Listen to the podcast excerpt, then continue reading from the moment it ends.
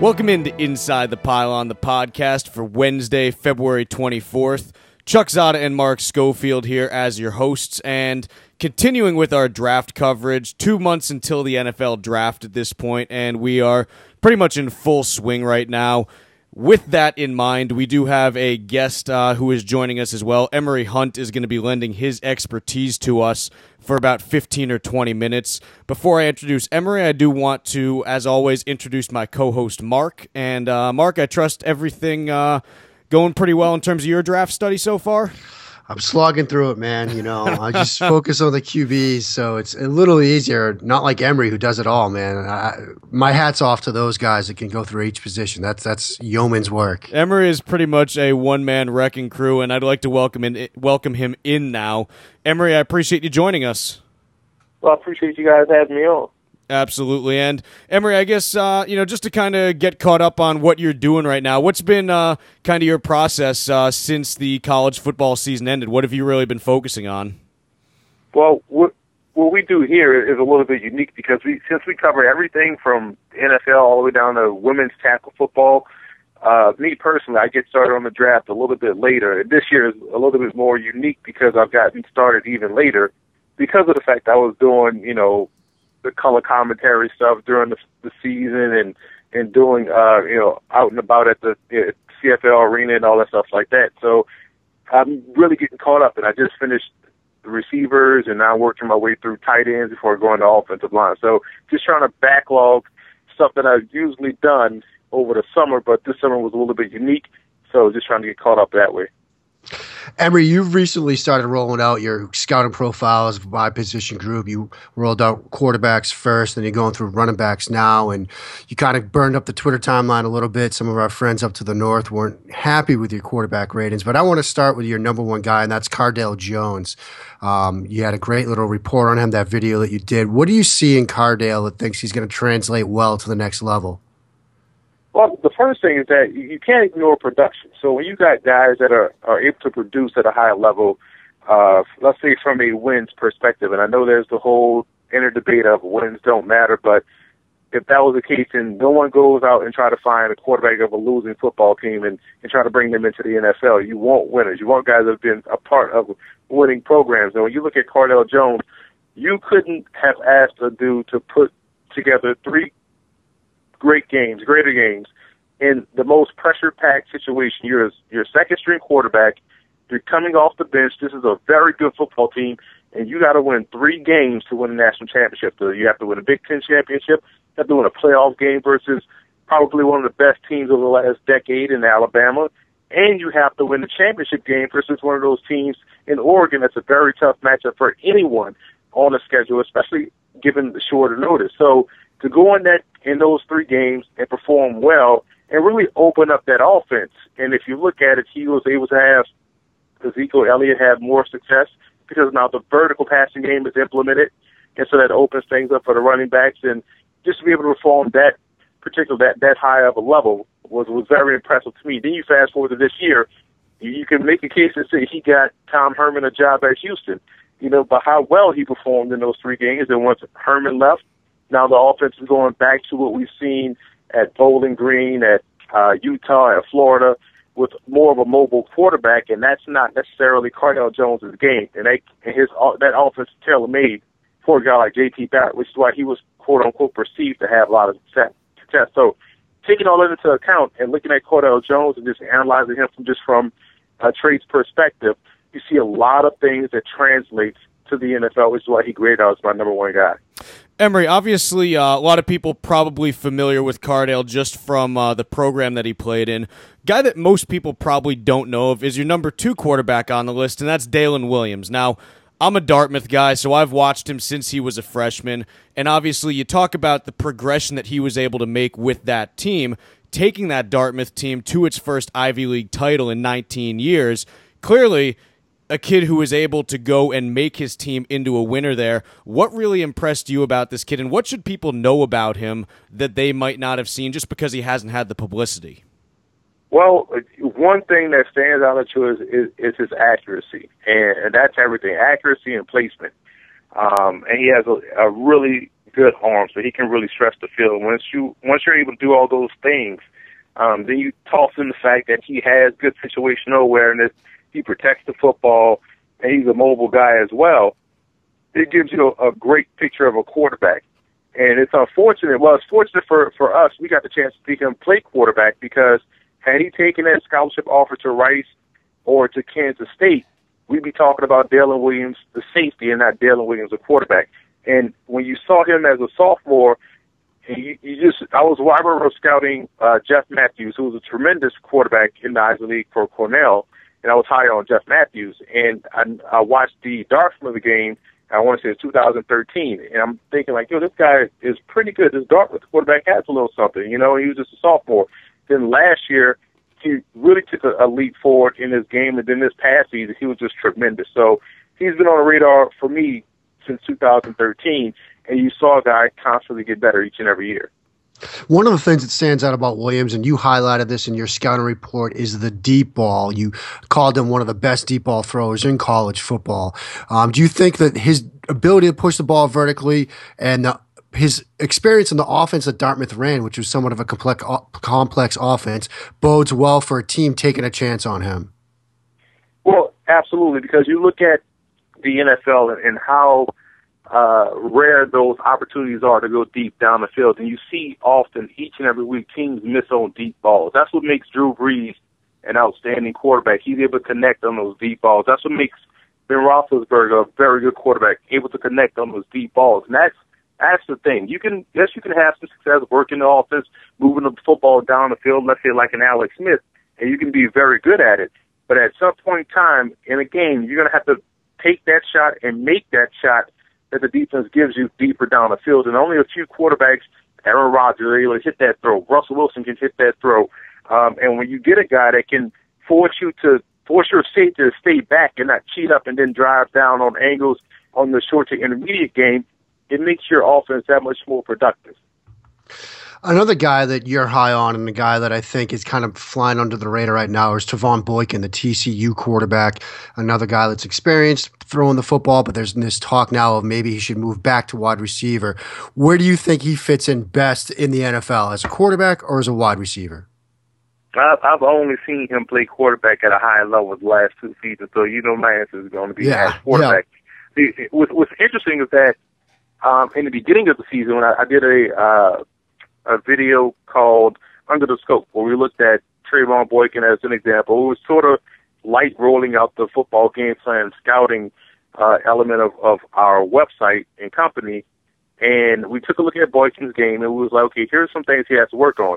And at that point, you know, he, he was coming off his first year as a quarterback and had a very successful year for TCU throwing the football.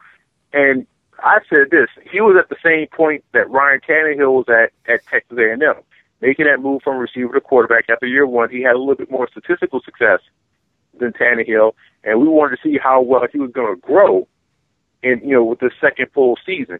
And he really exceeded my expectations as a passer, both from a um, trait standpoint, from a statistical standpoint. He was able to do a lot of things very well. He took an even bigger jump, more so than what we saw Tannehill do from year one to year two at A&M. Tannehill kind of stayed the same and Boykin really grew his game to where he was a Heisman candidate at some point in time during the season, a good part of the season. So you saw him make the, the progression. You saw him make the jump. Unfortunately, he had a knucklehead mistake that kept him out of uh, a big stage in a bowl game versus Oregon, uh, which would have been great. So that kind of soured some people that were looking for an excuse to really knock him off the board. But he has improved as a quarterback, and I think that shows you. And mostly, I feel as though guys when they leave college, you, you are what you are as a football player. You can't create football players. You can't make somebody something they're not.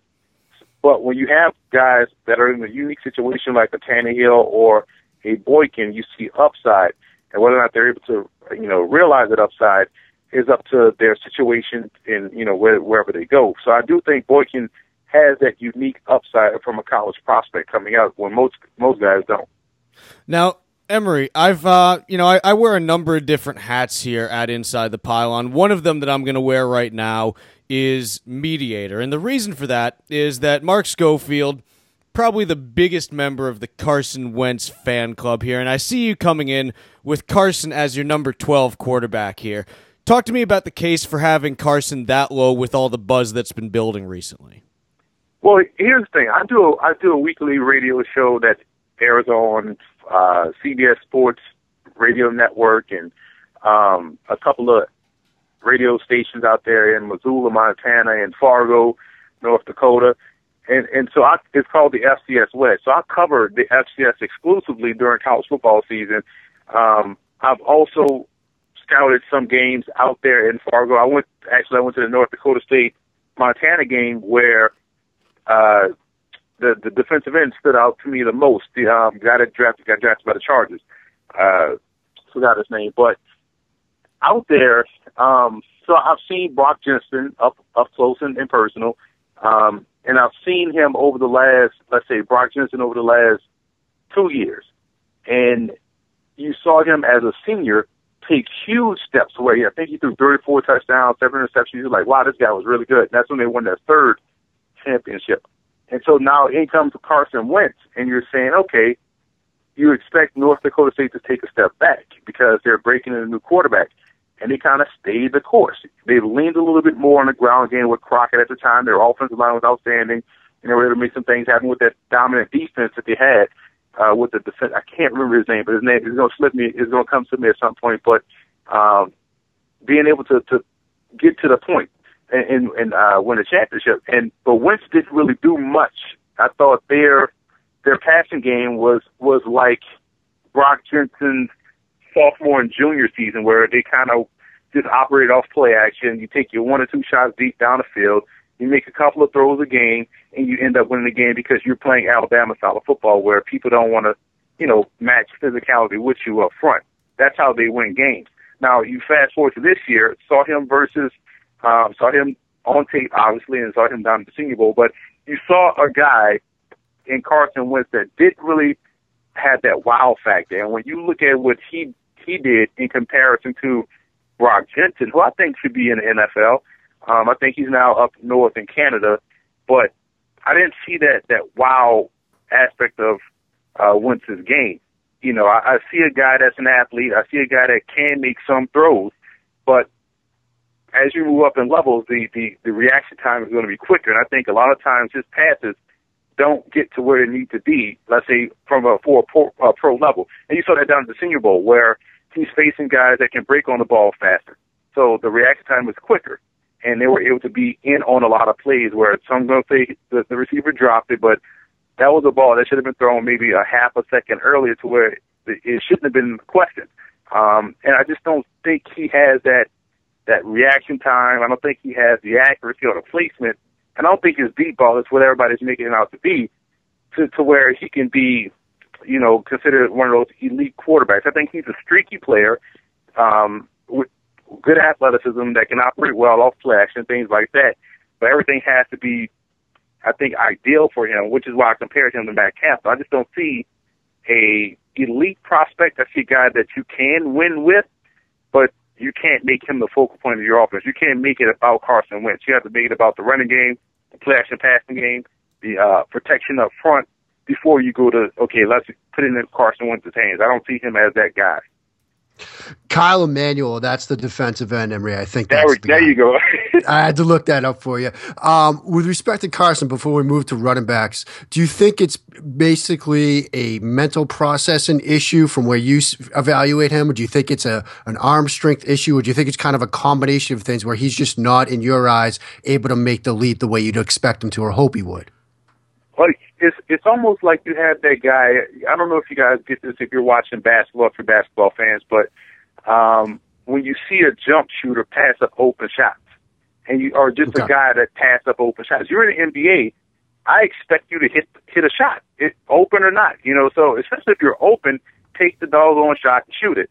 And so when you see Carson Wentz, okay, if the first read is not there, if the second read is not there, then you got to do something make something happen. But the first read is there, if you see him about to break open, you got to throw it. And I think a lot of times he's going to wait till he sees an open guy before he throws it. You see guys struggle with that all the time. Jason Campbell was one that had to wait until the guy was open before he was able to throw it. See a guy like EJ Manuel struggle with that, waiting for a guy to be open before he throws the football. To me, when you wait for someone to be open, you're covered. You know, in the NFL, it's it's different. Those windows are, are smaller, and so your anticipatory skills have to be where they need to be.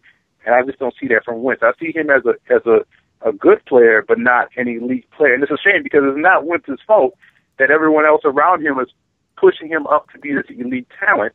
I mean, credit credit for him because he's going to get paid. But at the end of the day, you know, you they're going to put that undue uh, pressure and expectation on him to be something he's not. You see it going on right now in Miami with Tannehill. He's not that guy that they've tried to make him out to be constantly. I mean, how many coaches he's gotten fired? How many good players they're going to go through? And they're constantly blaming the offensive line when they haven't looked at the common denominator, which is Tannehill. Emory, now let's turn. We get a you know a few minutes left here. You just released your running back rankings, and your running back number one, Ezekiel Elliott. What do you see in Ezekiel's game that makes you confident that he's the best running back on the board? It, it's rare that you watch a guy's film and you don't see any weaknesses. I mean, there were I had to struggle to try to find a knock in his game uh, because I don't see anything that he doesn't do well. He can run inside. He can block both pass pro and also lead block if you want to on running plays. Um, he's a good downfield receiver. He's not just one of those swing, flare, flat screen type running backs that can catch, you know, meets expectations in that area. You can utilize him in your downfield passing game. He has soft hands. He is, he's able to make guys miss. If you want to start him out as a returner, he can do that, both kick and punt. Uh, there's nothing this guy can't do, and he also has that breakaway speed. So, uh, again, I think I, I said the one area of improvement where you can nitpick and say some things that maybe it, sometimes he tends to go, get a little bit too low going in the hole, which could knock him off balance and he, you know, loses or either gains maybe one or two yards where you probably want him to make a miss, make a man miss, or be a little bit higher and break a tackle. But there's nothing really you could knock about his game. It's rare you see a running back at that matter, for that matter, um, have minimal flaws in, in what they bring to the table when we talk about uh, other running backs in this year's class, probably one of the most talked about guys has been Derrick Henry. Obviously, we've seen a number of different opinions that have come out on him. Where do you stand? I think he's like a second, third round guy. It, was interesting was that when you look at Henry, um, and people want to compare him to Brandon Jacobs, they don't understand that Jacobs had way better suddenness. You know, he had a, a great short area burst that Henry doesn't have. Henry is more of a, a build-up speed guy. Henry compares to me more favorably than Chris Chris Brown. Um, and I think Henry, you look at Henry last year and in 2013, he looks like a, a, a much different back. He looks like a quicker back. He looks like he has a little bit more pop in his step. He even looks lighter. Now, fast forward to this season as the full sole ball carrier, and normally Saban would do a great job in splitting reps between his backs. This year, Henry kept the entire load, and he just looked a little sluggish at times. And so I think, to me, he's better suited to be a complementary guy. And we'll go back to seeing that Henry that everyone was going, wow, this guy is really good. He's a big back with some speed, and some quickness, a little bit of agility going inside or outside. And this past year, I think, even though he won the Heisman Trophy, which is tough to argue against, you didn't see that same type of back. So I think, you know, there's two different backs. If you want the guy that's going to carry the football 30 times a game, 25, 30 times a game, then you're going to get the Henry you saw this past season. If you want a guy that's going to be an additional piece of your offense, maybe a, a number two back that's going to share some carries, then you're going to see the Henry we saw in 2013 and 14. Emory, got uh, just about a minute left here. I know, uh, in particular, uh, you've put out a couple different books at this point. What's the best way for any of our listeners to go about picking those up? Well, they can just go on our website at footballgameplan.com slash books. They'll, fi- they'll, they'll find they'll find our um, Stiff Army Football Myths book, which is an outstanding book where we tackle 50 of football's greatest fairy tales, we like to call it. And the two latest book uh, releases, Football Love Story and What Did Football Teach Me, where we talk to over 100 current and former players, coaches, scouts, analysts uh, from the NFL down to high school and women's tackle football on what they love about the game, what the game taught them and what life lessons they were able to grab from the from uh, the game of football. You got anything? Uh, got anything new that you're working on that maybe we can look for later this year at some point, early next year, maybe? We got a series of books that we have coming out, but I'm not at liberty to say what we have coming out right at this oh moment. Boy. But we do have some good stuff coming down the pike that uh, we feel is a, is a need out there, and we're also working on some good videos as well. Um, that we're all, we're going to continue to roll out our draft videos and some other draft content. But we do have a, a series of books coming out down the pike. You may look at those. I want to say maybe probably around the summertime we'll start kicking those off. You just never sleep, do you? You don't have to, man. I'll sleep when I'm dead. You know. there you go. That's that's the way to go about it. Emory, appreciate you joining us tonight. All right. I appreciate you guys, man. Thanks for having me on. All right, take it easy, Emory. We'll talk to you soon. Thanks, Emory. Emory Hunt from Football Game Plan. As he said, uh, if you are interested in checking them out, you can always go to footballgameplan.com. You can also follow Emory on Twitter. Uh, great Twitter follow. His website has some really good content there in a number of different formats, Mark, as well, depending on what you want to see. Yeah, I mean, they've got articles, they've got a lot of videos. They do a, a lot of great stuff in the video format, scout and pro breakdowns, um, game previews, team previews. And, you know, definitely I'd recommend the two books. I've got them. Um, need to dig into them some more once we get done with draft season, but looking forward to digging through those as well. Yeah, absolutely. So let's uh, dig into a little bit more here. Wh- what do you think, Mark? I mean, we did a lot of quarterback talk there. Do we want to do kickers first or quarterbacks? What do you think? Your show, man. Your call. Oof, my show. All right, I'll, let's let's do a little kickers just to break things up, and then we'll go back to quarterbacks at the Sounds end. How's that me, sound? All Sounds right. good to me. Plus, I'm really just pushing the quarterbacks on so that people have to listen all the way through to get to the quarterbacks. That's what we call kind of the big market tease in Is a way. Big market tease. Yeah, See, it's it's people. You're the marketing guy. You got to wait till the end. So let's do the kickers first, so everyone has to listen to this Okay, uh, in order got? to get to the end. I'm going to talk to you about a name that you probably have never heard before. Okay. I'm I going to like talk. that. I'm going to talk to you about Anthony Pistelli. Anthony Pistelli. Anthony Pistelli. Okay, Anthony Pistelli is a kicker that just graduated from Samford University, not Stanford University, Samford University. Okay, Sanford. Down Sa- in Florida, right? Samford out of the Southern Conference, okay? Uh, Pistelli is actually a transfer from Valdosta State down in Georgia, and uh, he was doing a postgraduate year at uh, Samford. And really, this was kind of a Twitter find for me in that it was, uh, you know, brought to my attention last week, actually, uh, by someone on Twitter. Austin Atkinson actually pointed me in his direction, and I'm very thankful that he did because I probably wouldn't have known about him otherwise. Uh, but when you take a look at Pistelli, what attracted me first was the fact that this season on kicks from 40 to, on kicks from 40 to 49 yards, 8 for 8. Okay, that's so pretty good. So, you know, immediately I say, okay, with that kind of production, I want to take a look at the guy and see what he actually has to offer. And so I started digging through, and uh, Austin actually, I don't know if he put it together or if uh, someone else uh, put together the videos. I think it was him, managed to grab me all of his footage uh, from this year, both field goals, extra points, as well as kickoffs. So I had pretty much every single kick that he took over his senior season uh, to look through, or rather his postgraduate season uh, to look through. W- what I saw impressed me more than I thought it would, to be honest. And when, when I was going through, you know, I, I kind of try to go in with, with no real expectations, but I saw a very clean, very short approach. There's not a lot of wasted motion. It's not a guy who takes, you know, a huge wind up in order to get his power. It's not a guy who, uh, you know, is is out of control and just swinging for the fences. It is a very measured, very very easy approach to the ball. It's it's it's almost effortless in the way he approaches the ball, and he gets really good power and really good pop on his kicks with some good height as well. He's got great tempo to his approach. It's everything is in a nice rhythm there, and you know it's it's it's a very very clean look. The one thing that I do have some questions about is playing at that level. You don't get a sense for how his height necessarily matches up against top tier athletes. Okay, just because you know the the guys that you'll get on the defensive line at that level aren't quite to where they would be uh, at the FBS level. It's look, it's it's FCS, so it's close, but it still isn't quite the same. But I came away very impressed, and I'll tell you, this is a kid who I think when you look at the total package here, I looked at what he was doing on kickoffs.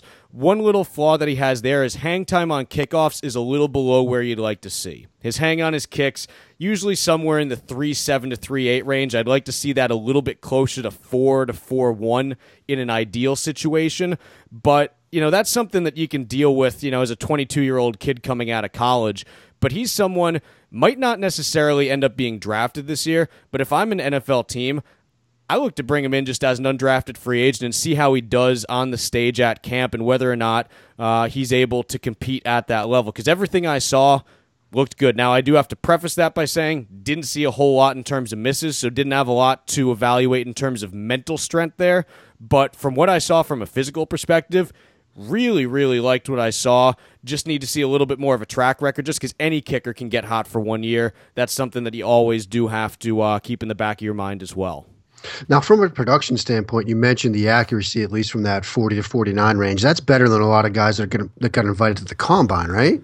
Yeah, I mean, w- when you talk about guys who uh, got invited to the combine here, uh, the big question that I had uh, when I was digging through the kickers that were invited there was obviously I think the biggest shock to me was that Ross Martin, the Duke kicker, didn't get an invite despite his I think outstanding performance uh, down at the Senior Bowl. What surprised me was John Lunsford, who's the kicker from Liberty. Okay, uh, Lunsford on forty to forty nine yard kicks made just eight of twenty during his career.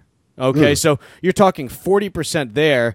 And this is a kicker in Lunsford that only made 60.8% of his kicks over his career as a whole. So I, I wonder just what exactly the attraction is there. I see it on one level where Lunsford did have 12 field goals of 50 yards or more, but I look at this and I say, okay, you've got Lunsford from Liberty who really struggled from 40 to 49 yards, and then here you've got Pistelli, who was just lights out there, smaller track record, and maybe that's why you know he just didn't have the uh, the notoriety to to kind of get uh, on people's radar. But he's a guy that look, I would have rather had him in in in Lunsford's place. And obviously, look, I would have put Martin ahead of both of them, uh, but that's kind of a different story there. But when I look at Pistelli, he's a guy that I say, look, if I'm an NFL team, I take a look at him as a late round selection. You know, if, if I'm sitting there uh, round seven or as an undrafted free agent, you know, he's a guy that I'd probably take a chance on. Probably thinking at it now, probably not as a seventh round selection. I don't know if you necessarily go and and take and use that pick with a guy with this type of track record that it's that short.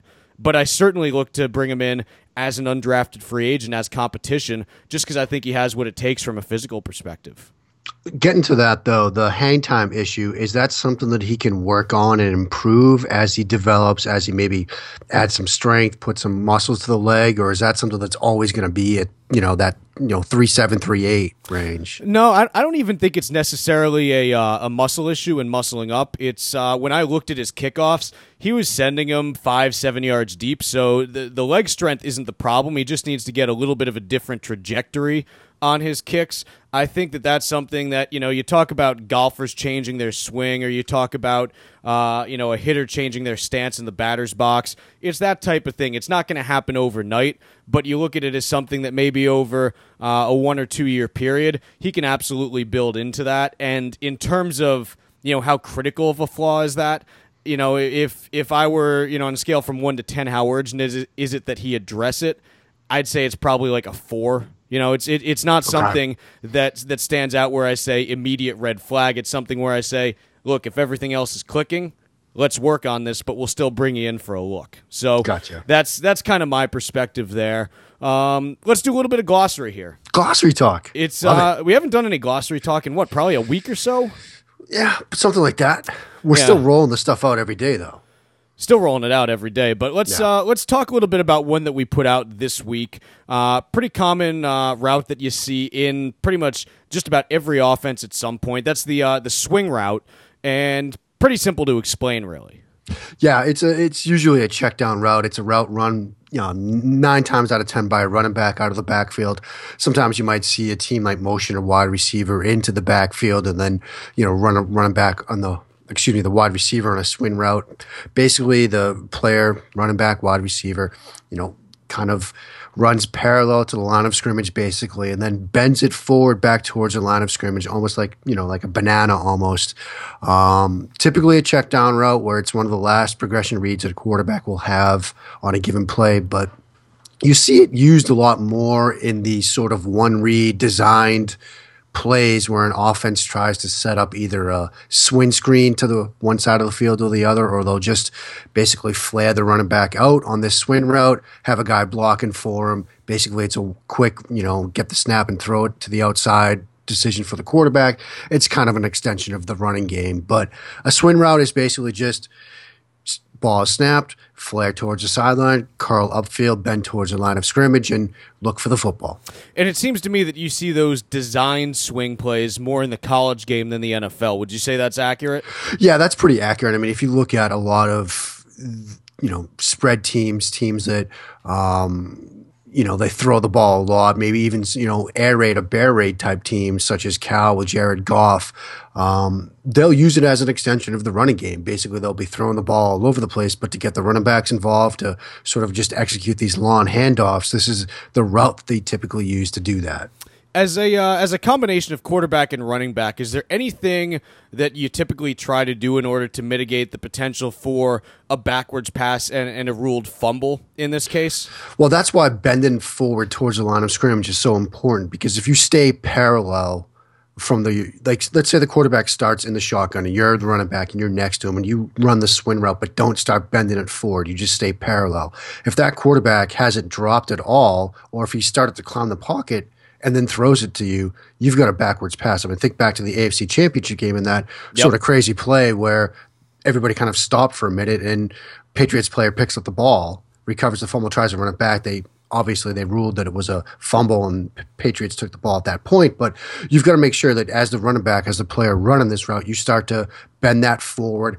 And for the quarterback, this it looks like it's an easy throw when you see it, but it's actually a bit tricky to execute because you've got to put some touch on this and lead the receiver up towards the line of scrimmage so that you get that sort of forward momentum going. But you don't want to lead them too much. You don't want to lead them into traffic, into coverage, into defenders, you know, at the line of scrimmage that might be waiting for them. Yeah. So it's it's kind of trying to balance that yeah. uh, just to make sure that you end up in the right place there. Let's uh, let's go back to quarterbacks now. I did oh, here the, we go. I did the big market tease earlier. This you did. Is, this is where we pay off with all the good feelings and all the joy and everything, especially at the end of the show, just to make everyone remember just how great it actually was.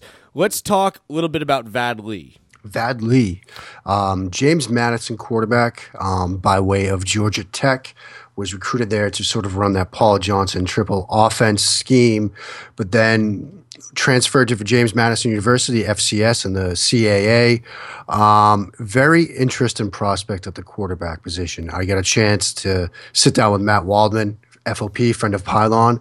Uh, Matt and I on Sunday night did one of his RSP film rooms on Vad Lee, took a look at, at JMU's game against SMU down in Texas. And I think Matt and I agreed that Vad Lee is a great prospect at the quarterback position. He's not a top guy in this class by any means, but Matt and I both said that, look, you know, if we were in a war room, you know, on day three of the draft and it's round seven, it's round six, and our pick comes up and, you know, we feel like I would bet, I would definitely bend the table for this kid. And I think there's talent and traits there that I can work with at the quarterback position. If you have to uh, give a listener who's never seen Lee before uh, a list of his top three things that he does well. What are they? Um, I mean, there's a number that he does well. I mean, given you know his background and his experience in sort of the triple option offense. I mean, as a ball carrier, he has tremendous vision, tremendous strength, tremendous change of direction. But as a quarterback, he is aggressive in the passing game.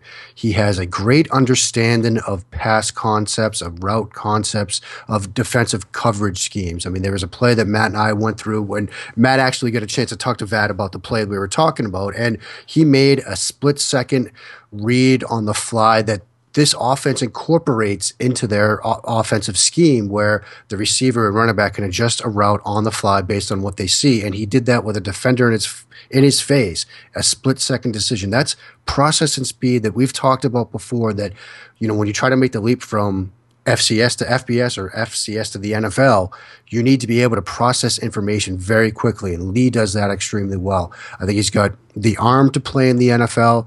I mean, are there flaws to his game? Of course, every quarterback has them. There's some mechanical issues, there's some accuracy inconsistencies, but I think he is a quarterback, and Matt and I talked at length about, you know, people see the way he runs with the football and might think, oh, let's take him and make him a running back. Well, no, he is a quarterback that can run the football. He's not a running back playing quarterback, and there's a big difference.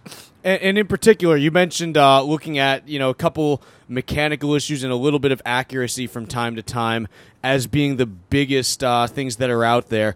Are there any particular routes that th- that those issues show up on? No, there are no particular routes. It, it's just sometimes when there's when he can't get the feet set because of you know pressure in the pocket or you know something off the edge or if there's if he's going to move to extend the plays and the feet aren't set the throws might sail a little bit. It's not on a, a, specific route. But these are things that are fixable. These are it's not like a mechanics issue in the, in the form of the tim tebow type throw and delivery. He's a, he has a nice compact throw in motion. It's just sometimes when the feet aren't quite set or that left hip comes open for whatever reason throws tend to sail. But that's something that again seeing his film if i'm putting my quarterback coaching hat on, I see that and say, look, I can work with it. I can make this work. I can take him and even next year put together a package of plays, a change of pace type stuff to use on Sundays. I mean, I think he's that talented of a player that I wouldn't hesitate putting that together, or at least taking it to the head coach and say, look, we can do something here.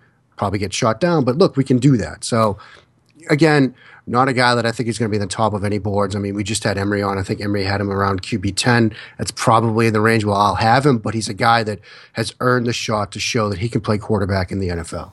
Any particular teams that you think he may be a best fit on if you're sitting there with, you know, a fifth, sixth, seventh round pick?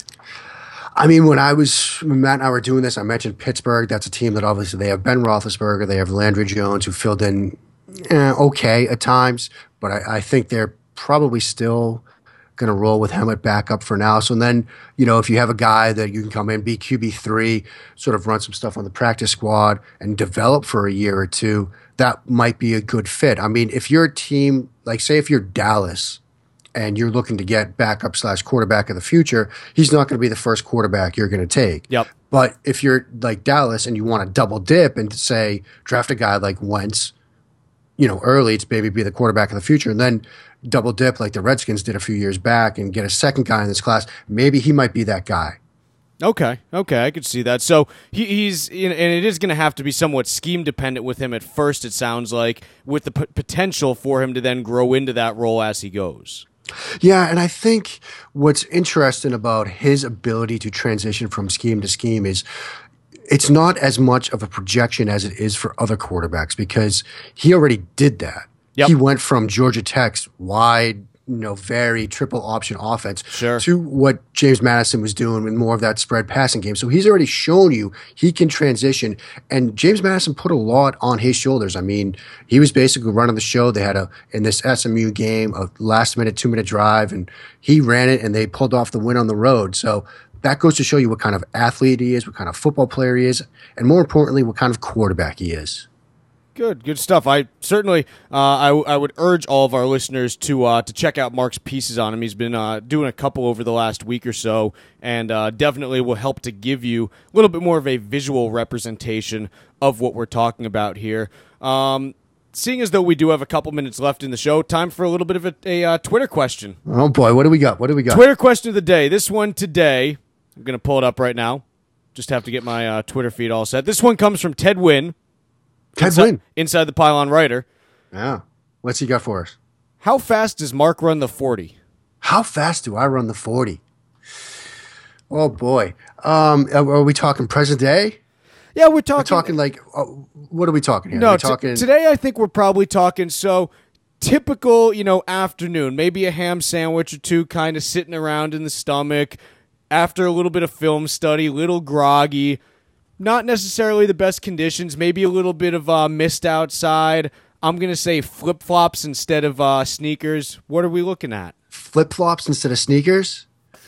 Oh man, I'm not. I'm not getting under five in that situation. You getting under five five? Yeah, I could do that. I could get under the five five with flip flops. I think we'll, we'll have to see about that one. We you, could. I, you got to keep the flip flops on. I got to keep them on. Yeah, I can't like dump no, them halfway through. No, you can't run out of the flip flops. Oh you got to well, you got to finish the way you start. Okay. Can can I pick the flip flops at least? Because I've got like two pairs. I've got like the beach pair that's like basically just like you know those like almost they're like like woven wood bamboo like mats that you sometimes see people with on the beach.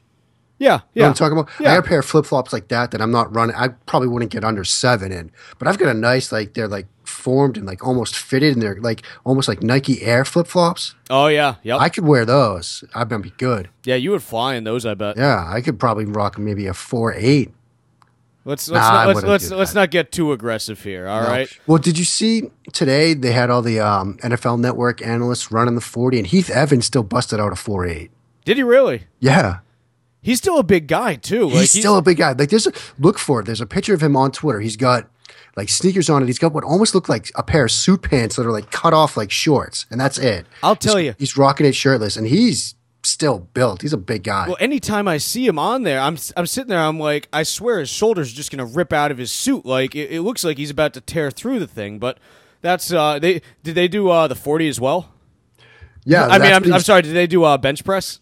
No, I don't think they did the bench, but um, he could probably how many? He could probably Oh, you got up twenty I five. bet, I bet he could still throw up twenty. Yeah, Yeah, 25's a lot. 25's a lot. Like you figure, because he hasn't been playing in what five, six years now. yeah, but I mean, he's still working out. I mean, but I know you're not yeah, testing. you're not doing getting- two twenty five. You know, like how much? I mean, he's probably not repping out at 225 every day in the gym, but eh, maybe he is. Who knows? We'll have to. Uh, maybe we'll tweet him tomorrow and see. yeah, let's do that. We'll try it. We are. Uh, we're done though. Excellent. Nice. Emory, great guest, man. He's good, man. So man. good. He is good. Wrapped up for the day here on Inside the Pylon the podcast. Back at it tomorrow with a Quick Kicks podcast. We have Alex Kozora coming on then. Talk a little bit about the Steelers offseason and his expectations there. Until then, enjoy the rest of your day. We'll see you right back here tomorrow on Inside the Pylon the podcast.